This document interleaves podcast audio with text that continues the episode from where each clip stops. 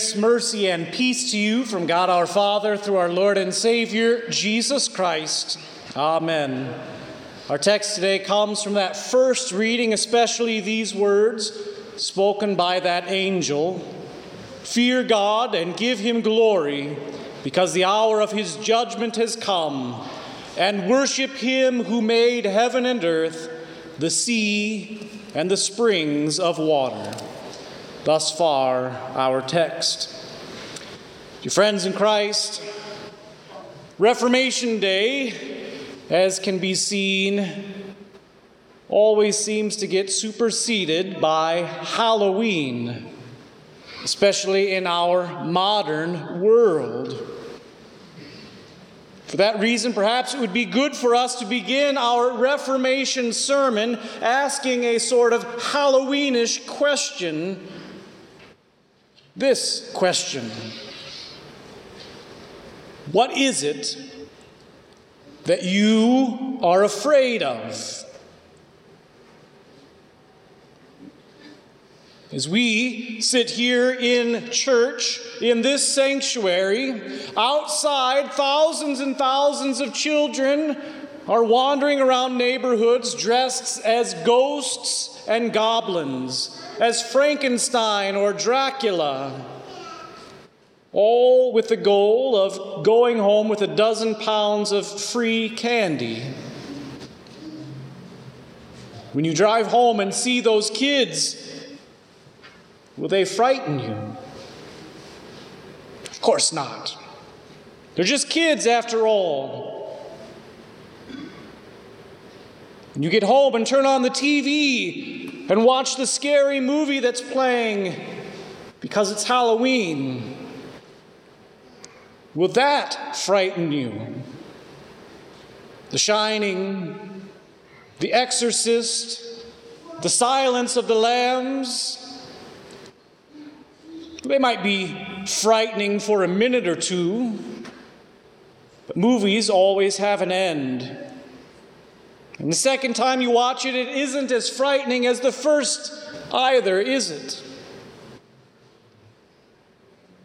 What are you afraid of? The truth is, Halloween things are not really that frightening, are they? We, as sinful human beings, are oftentimes more frightened by the mundane things. Things like having enough money this month to make the mortgage payment. Things like grandma's prognosis in dealing with cancer or Alzheimer's or Parkinson's. What things are our children learning about in public school? Will there be enough money in your 401k when the day comes to retire?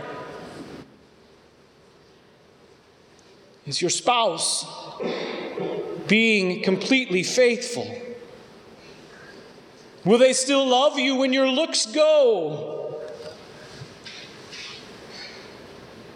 Will your children visit you in the nursing home? Will the Huskers win the football game at Ohio State this weekend? Or will they be an embarrassment again? Can you keep up with the Joneses? Will your employer keep you for an entire career, or will you suddenly be stuck looking for a job? What are you afraid of?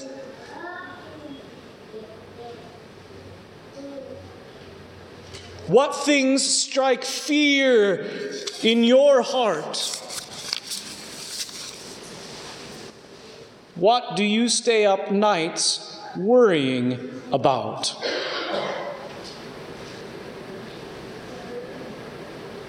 This fear question is all about the first commandment. And the truth is, when we answer the question, What are you afraid of? it helps us to diagnose the false gods and idols that we have in our lives. It is really all about the first commandment you shall have no other gods, which means we should fear, love, and trust in God above all things. But our sinful nature struggles with that. We fear dozens of other things more than we fear God.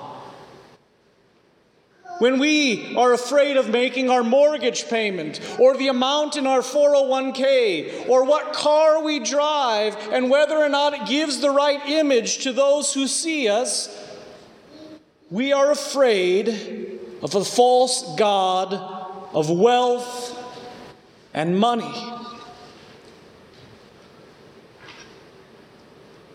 We've made an idol out of the dollar bills that we have. And it's foolish. Because the true God has promised to provide us all that we need to support our bodies and lives. And not just now, He's promised to support us throughout all of eternity, to give us everything, to love us to the end. And the money in our bank account cannot go with us into the next world. So, why are we afraid of it running out?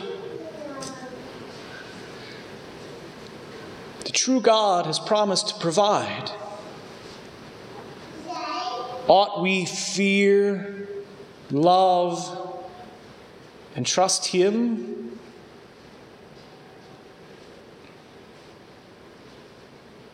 We're afraid of what our children's future holds. Will they be successful? Will they get sick? Will they be injured in an accident?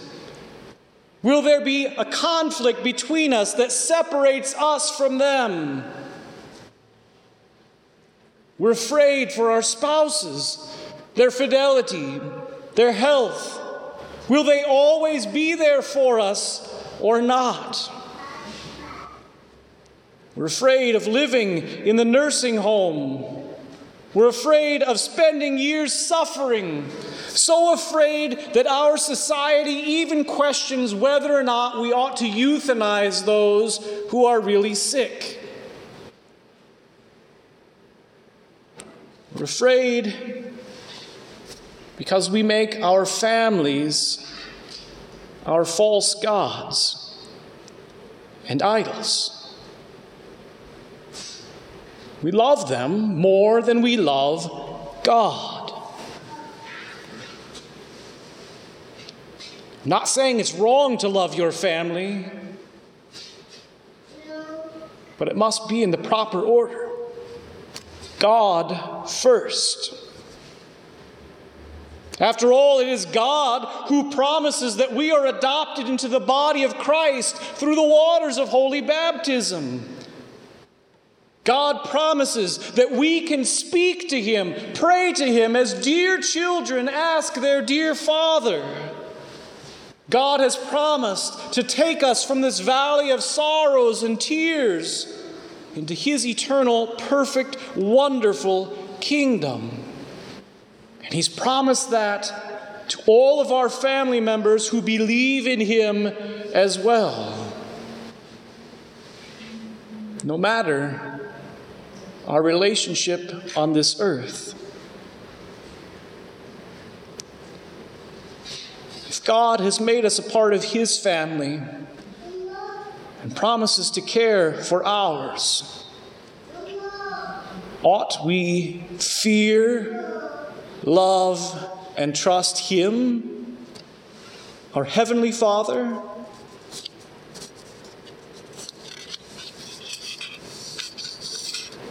We're afraid that next week in the election, the wrong party will win. We're afraid that we'll have bad rulers if the party that we're not a part of gets the majority. As if rulers are the ones who hold all of our well being in their hands. As if they are our saviors.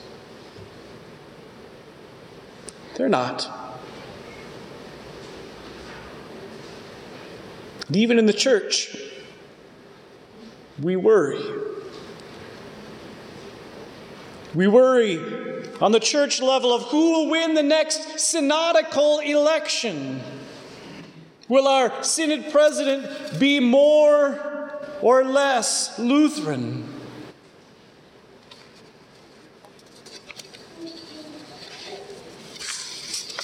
Is our synod president more important than Jesus? But we worry all the same. In both cases, with the election next week and the election in the church next year, Jesus is still King, enthroned in heaven. And this sinful world is little more than his footstool. And he knows every hair on our heads. A sparrow will not fall to the ground apart from his knowledge and purpose. Has either party, Republican or Democrat, ever done for you what Jesus, the true King, has in his glorious passion and resurrection?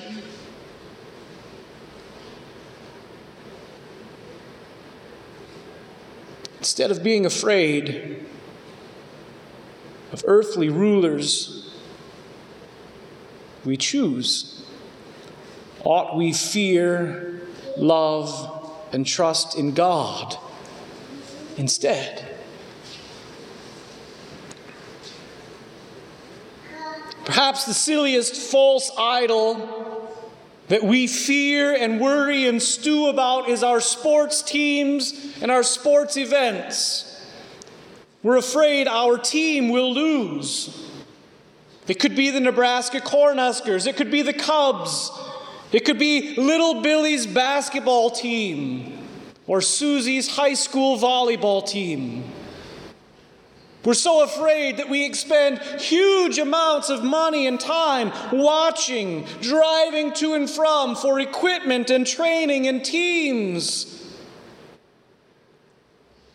Afraid that our child won't learn teamwork. Afraid their team will lose and the child will feel bad. Afraid we'll have to listen to those Ohio State people for another year. We devote so much time to sports, we leave little time for God, for His Word, for His gifts.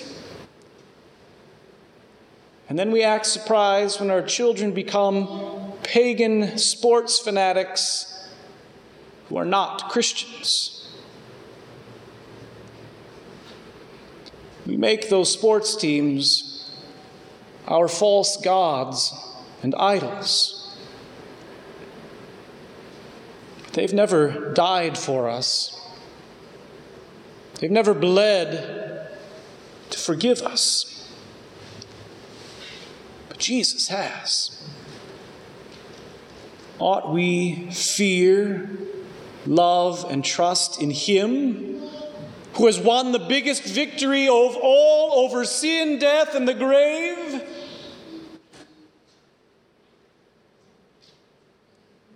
We're afraid of cancer Alzheimer's, Parkinson's, or any other number of diseases because ultimately we are afraid of death. We're terrified at the slasher movies because we don't want to die. We shiver at the thought of being lowered in a box into the ground and covered with dirt and forgotten. So death becomes our false God and idol, and we work to eliminate death, to eat healthy, to take the right medicines. We cannot put it off forever. No matter how many miles you run, no matter how many celery sticks you substitute for bacon, death comes.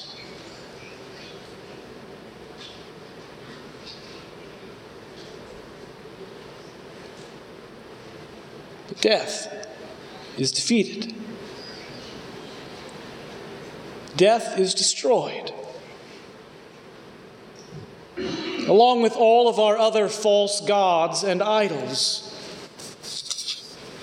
They're all death destroyed and defeated by Jesus, who has been raised from the dead, never to die again, who promises forgiveness, life, and salvation to you who eat his body and his blood. Ought we fear, love, and trust that God instead? Dear Christians, what are you afraid of? What do you fear? Hear the words of the Reformation angel from the book of Revelation, who flies about all the world with an eternal gospel that saves.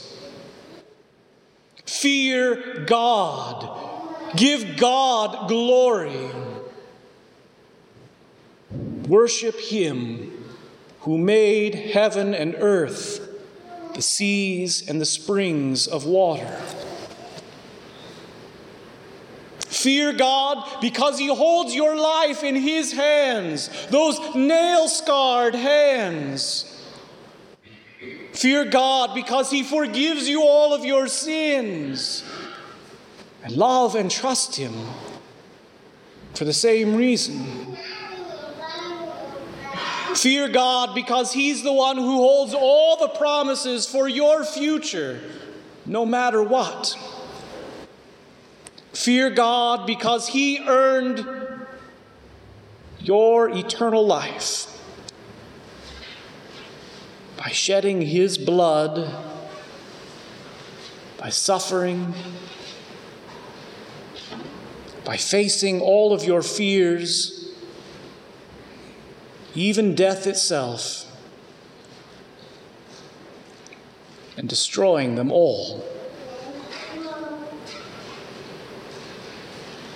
Fear God, who is a jealous God, jealous for saving you from your sin. Fear God, who wipes away every tear from your eyes and promises you eternal life.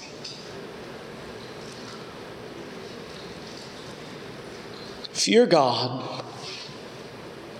Fear God alone. Love and trust God alone. Put God in his right place. That's what the Reformation is all about. He is your Savior, He is your Lord. He is the one who holds you in his hands, who loves you, who shows that love by sending his own Son to the cross to die killing him for your sin so that you might live forever, giving his son as the atoning propitiatory sacrifice that leaves nothing in this world, not even death, not life, not powers, not height, nor depth, nor anything in this world to truly be afraid of. We need not fear because we belong to Jesus.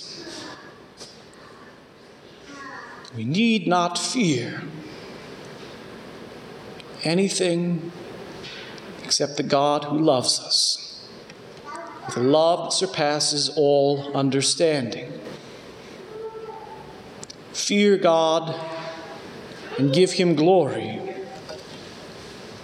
On this Halloween night, for silly candy gathering, fear God this Reformation.